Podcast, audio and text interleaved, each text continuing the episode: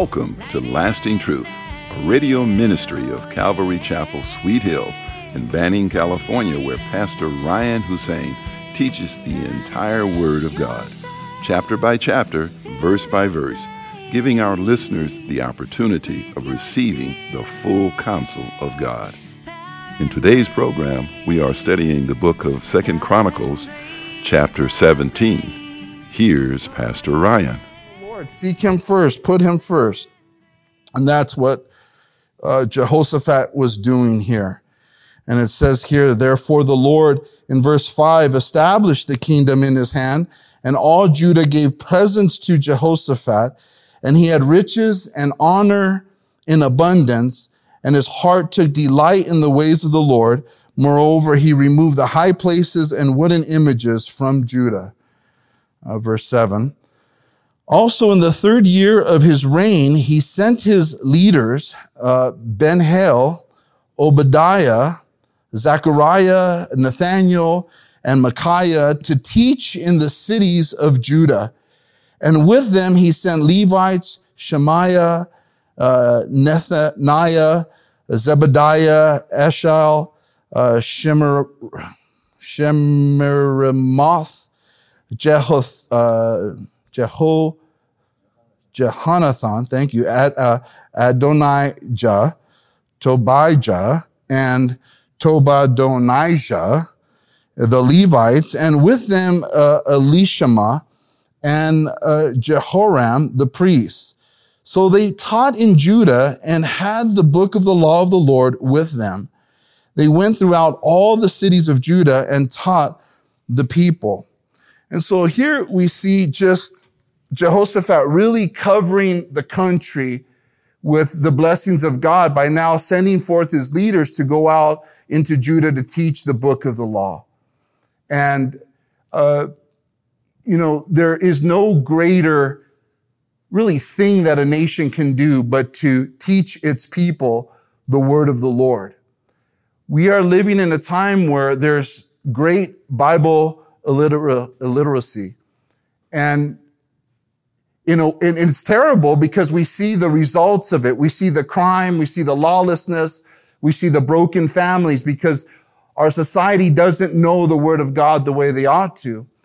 But on the other side of that, it's, it's a blessing because those of us who have our Bibles and who study our Bibles can share with the little that we know with the lost that are out there.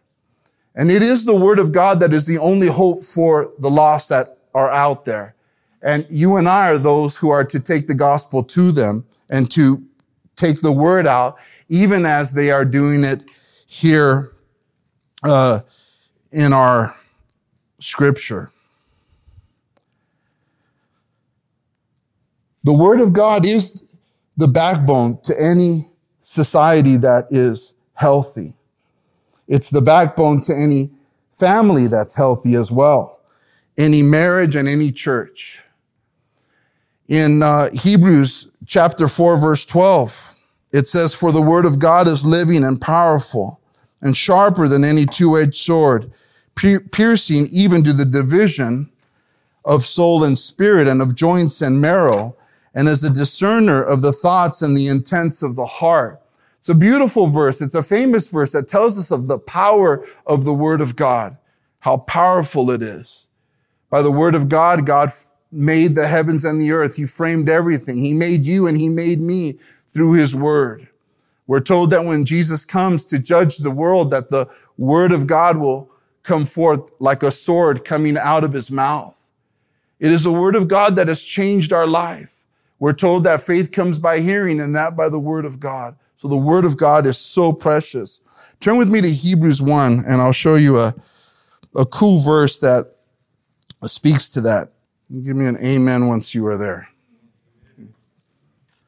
God, who at various times and in various ways spoke in time past to the fathers by the prophets, has in these last days spoken to us by his Son, whom he has appointed heir of all things, through whom also he made the worlds, who being the brightness of his glory and the express image of his person, and upholding all things by the word of his power. When he had by himself purged our sins, sat down at the right hand of the majesty of on high, having become so much better than the angels, as he has by inheritance obtained a more excellent name than they. And so here it tells us that Jesus is the creator of all things, that all things were, were uh, made by him. And it says that he's the heir of all things, but it also says that he upholds all things by the word of his power. That everything that was made, everything that is, it's upheld, it's held together by the word of Jesus, eh, by the power of Jesus' word. Everything is held together. It isn't gravity that holds us down. It is the word of God that holds us down, that upholds us, that has you and I securely in God's hands. It's the word of God that he upholds the world. And to the extent that you and I study the word and keep the word is the, is the extent of how our lives are going to be held together. So if we study the word of God daily and we meditate on it and seek to keep it, then our lives will be, are going to be upheld strongly in the Lord. But if we don't, if we skip days or, you know, maybe skip weeks in some cases, in worst cases, skip months, some people don't read the word, then their lives are going to be spinning out of control. They say about this book that if it, if it does not, if it's not in shambles, your life is, meaning it, if it doesn't look like it's being used, then your life will it doesn't look like it's in shambles, chances are your life is. So we have to study this word. We have to be in it. We have to uh, meditate on it daily, and your life, my life, will be held together strongly. And we've tested that, and we've we've noticed that in our lives when we're not spending enough time with the Lord in study and meditation and seeking to keep his word, you can just, the, the house falls apart, right? It's when, you know, nothing works. Nothing seems to work when that happens. And we know that it's the word, it's the lack of the word and the keeping of the word. You know, when it comes to family counseling, when it comes to marriage counseling, you know, the, one of the very first things that we ask is, are you reading the Word of God together? Are you reading the Word of God to your children? And if the answer is no, then that's usually the reason why the family is not doing good. We have to get back to the Word because it isn't about the physical things as we talked about earlier. It's about the Spirit and feeding our souls. Satan told Jesus, remember when he tempted him for 40 days? He said, Turn this, these stones into bread. And he said, Man cannot live by bread alone, but by every word that proceeds out of the mouth of God. So it's the word, it's prayer. That's what keeps a family strong and together. Without it, there is no such thing as a strong Christian marriage without it. But it's amazing how powerful the word of God, it is like a sword. It cleans up, it cuts out all the bad, shows us, it reveals our hearts to us, it cuts it all out, all the bad stuff, and it helps us to hold on to the good stuff. And marriages get strong overnight because of the teaching of the word. Relationships between uh, children and their parents get better overnight because of the word of God. But it's the lack of it that really messes a home up. And Satan doesn't want anybody to be studying the word, praying, or meditating on it or keeping it. Jesus famously said in Matthew 7, remember, Therefore, whoever hears these sayings of mine and does them, I will liken him to a wise man who built his house on the rock. And the rain descended and the floods came and the winds blew and beat on that house and it did not fall, for it was founded on the rock. But everyone who hears these sayings of mine and does not do them will be like a foolish man who built his house on the sand. And the rains uh, descended, the floods came, and the winds blew and beat on that house, and it fell, and great was its fall. So the Lord says it there. Those who hear my sayings and, and does them, nothing will knock you down. Nothing will keep you down. You will always be strong if you seek the Lord and his word, meditate on it and keep it.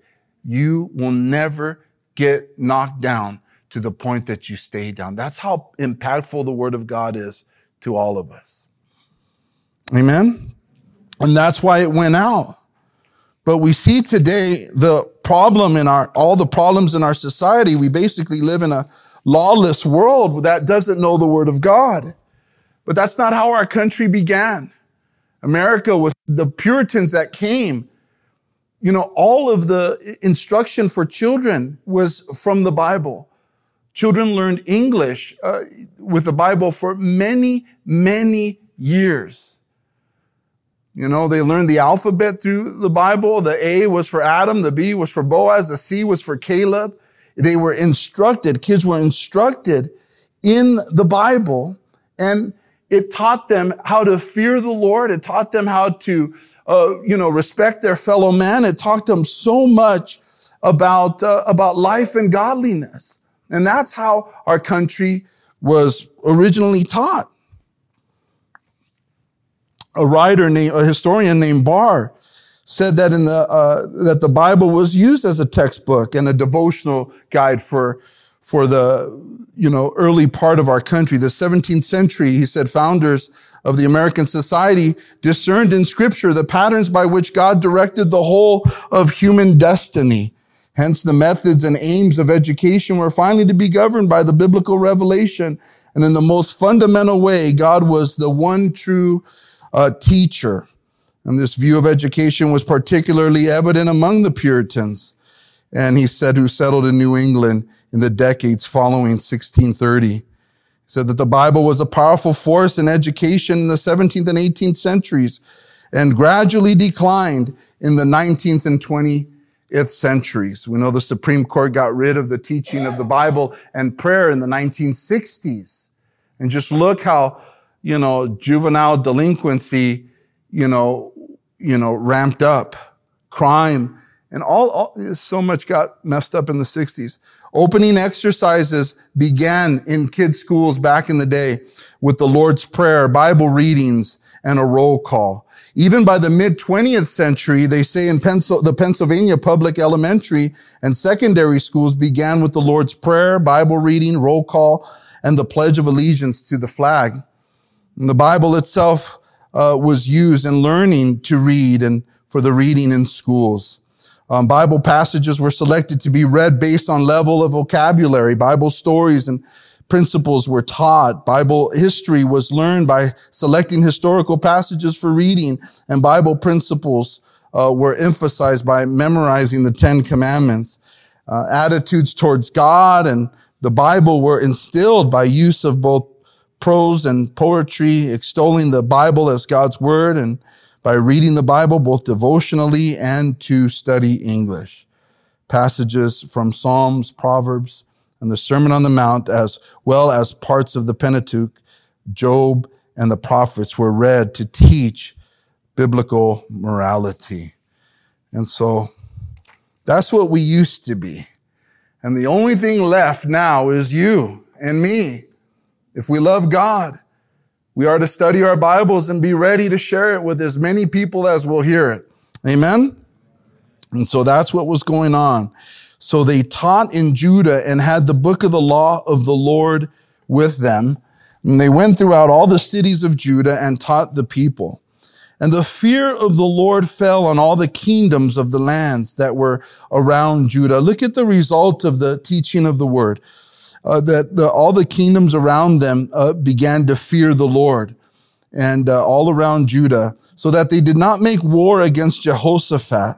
Also, some of the Philistines brought Jehoshaphat presents and of presents and silver as tribute, and the Arabians brought uh, him flocks, even thousand, uh, seven hundred rams, and seven thousand uh, seven hundred male goats. And so things are all falling into place for King Jehoshaphat because he's honoring the Lord.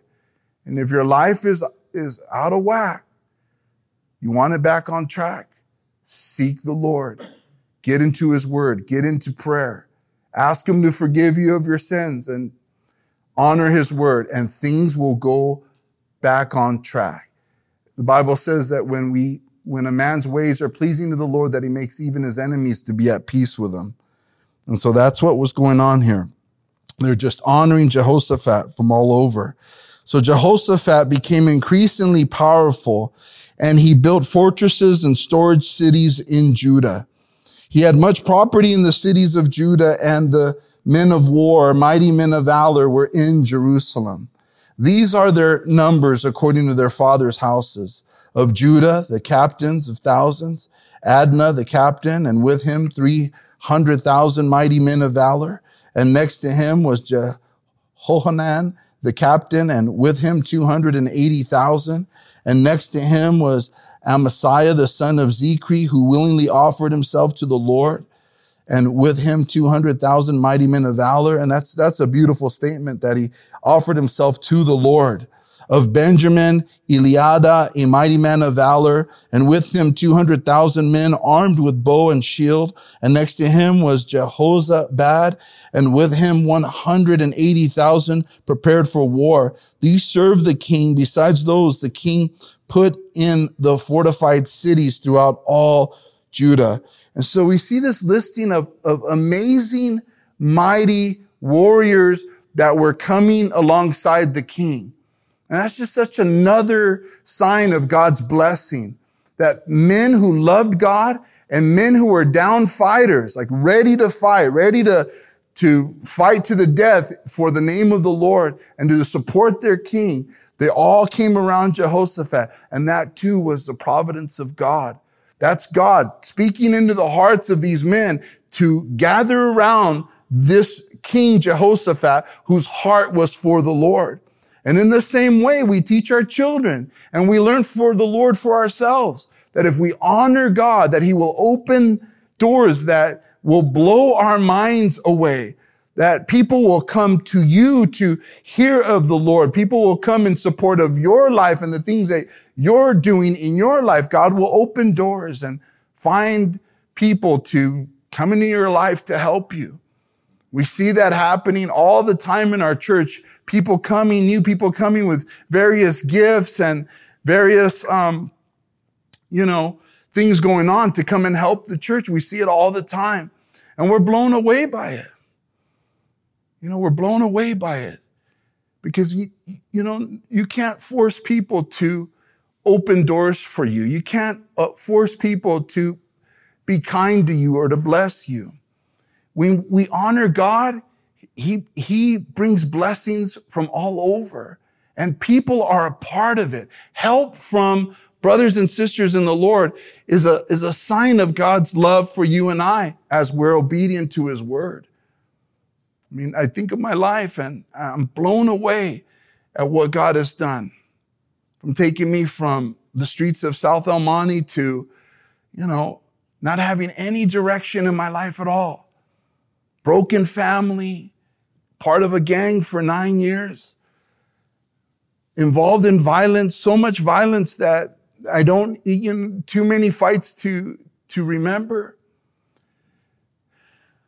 Drugs, alcohol, all of that, brokenness, immorality of every kind, saying had a hold of my life and I was going to go to hell forever.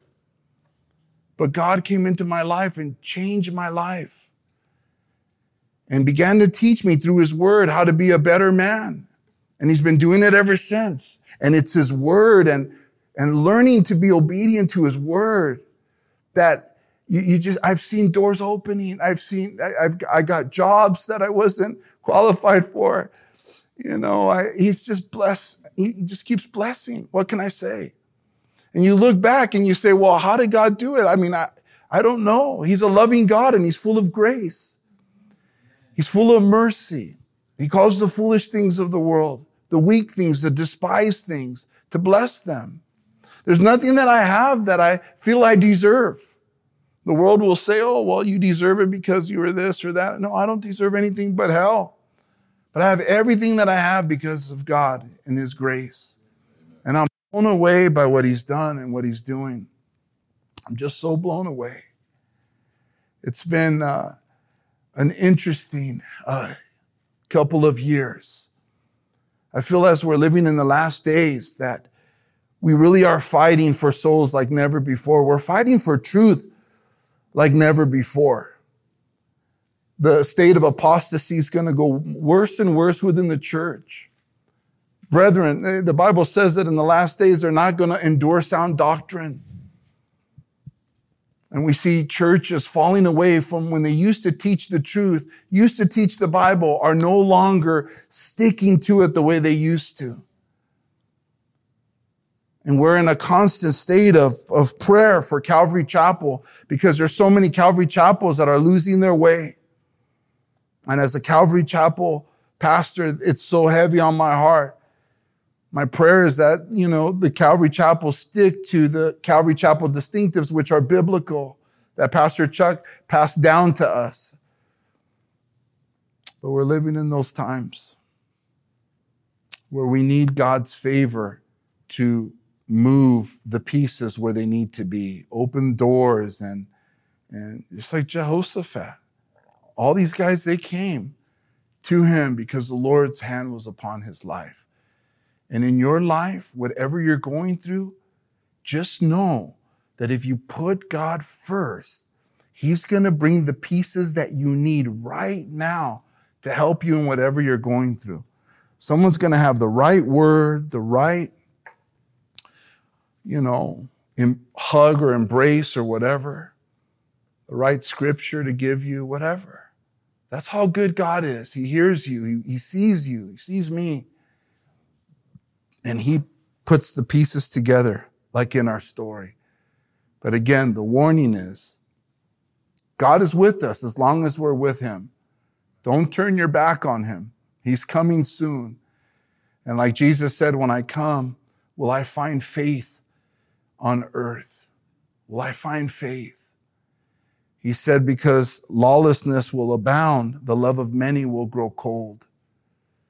He desires that we uphold his word. And it's neat to see Jehoshaphat send guys out to teach the word of God. And that's what we want to do as a church too. Amen. Father, we thank you for your grace, your love, and your mercy. There's none like you in all the earth, Lord. We just give you all the honor and the praise for all that you've done and all that you're doing. Lord, we just pray that you would have your way with us, that your word would bear fruit in our hearts, Lord. That you would help us to be a church that honors your word. As you say that we are to honor your word even above your name, I pray that for our church and for all the Calvary chapels, all the churches actually around the world, that, Lord, your truth would be taught from your Bible. And while all heads are bowed, if there's anybody here who would like to give their life to Jesus Christ, and He's spoken to your heart this evening, and you know that He loves you with all His heart, and He's calling you to get right with Him. If that's you, I'm going to ask you to raise your hand so that I can lead you in a prayer. Is there anybody here who would like to give their heart to Jesus? Nobody wants to go to hell. If we ask people, do you want to go to hell or do you think you're going to go to hell? They would say, no, I don't want to go to hell. No, I don't think I'm going to go to hell. But the Bible teaches that if you don't put your faith in Jesus Christ, one day when you die, you will be suffering for eternity in torment, in torture. And that is what Jesus came to save us from. So, is there anybody here like to get right with the Lord? Father, we thank you again and you bless our time of fellowship. In Jesus' name we pray, and together we say, Amen. Please. Thank you for joining us today at Lasting Truth Radio. If you're in the area, come out and join us for Sunday services at 8:30 a.m. and at 10:30 a.m. or Wednesday evenings at 7 p.m. We are located at 3035 West Nicollet Street in Banning, California. You can also find us on YouTube or Instagram. If you would like to donate to our program, please do so on our website at ccsweethills.org and hit the online giving tab. We hope you will continue to tune in as we journey through the entire Word of God with the teaching of Pastor Ryan Hussein at Calvary Chapel, Sweet Hills.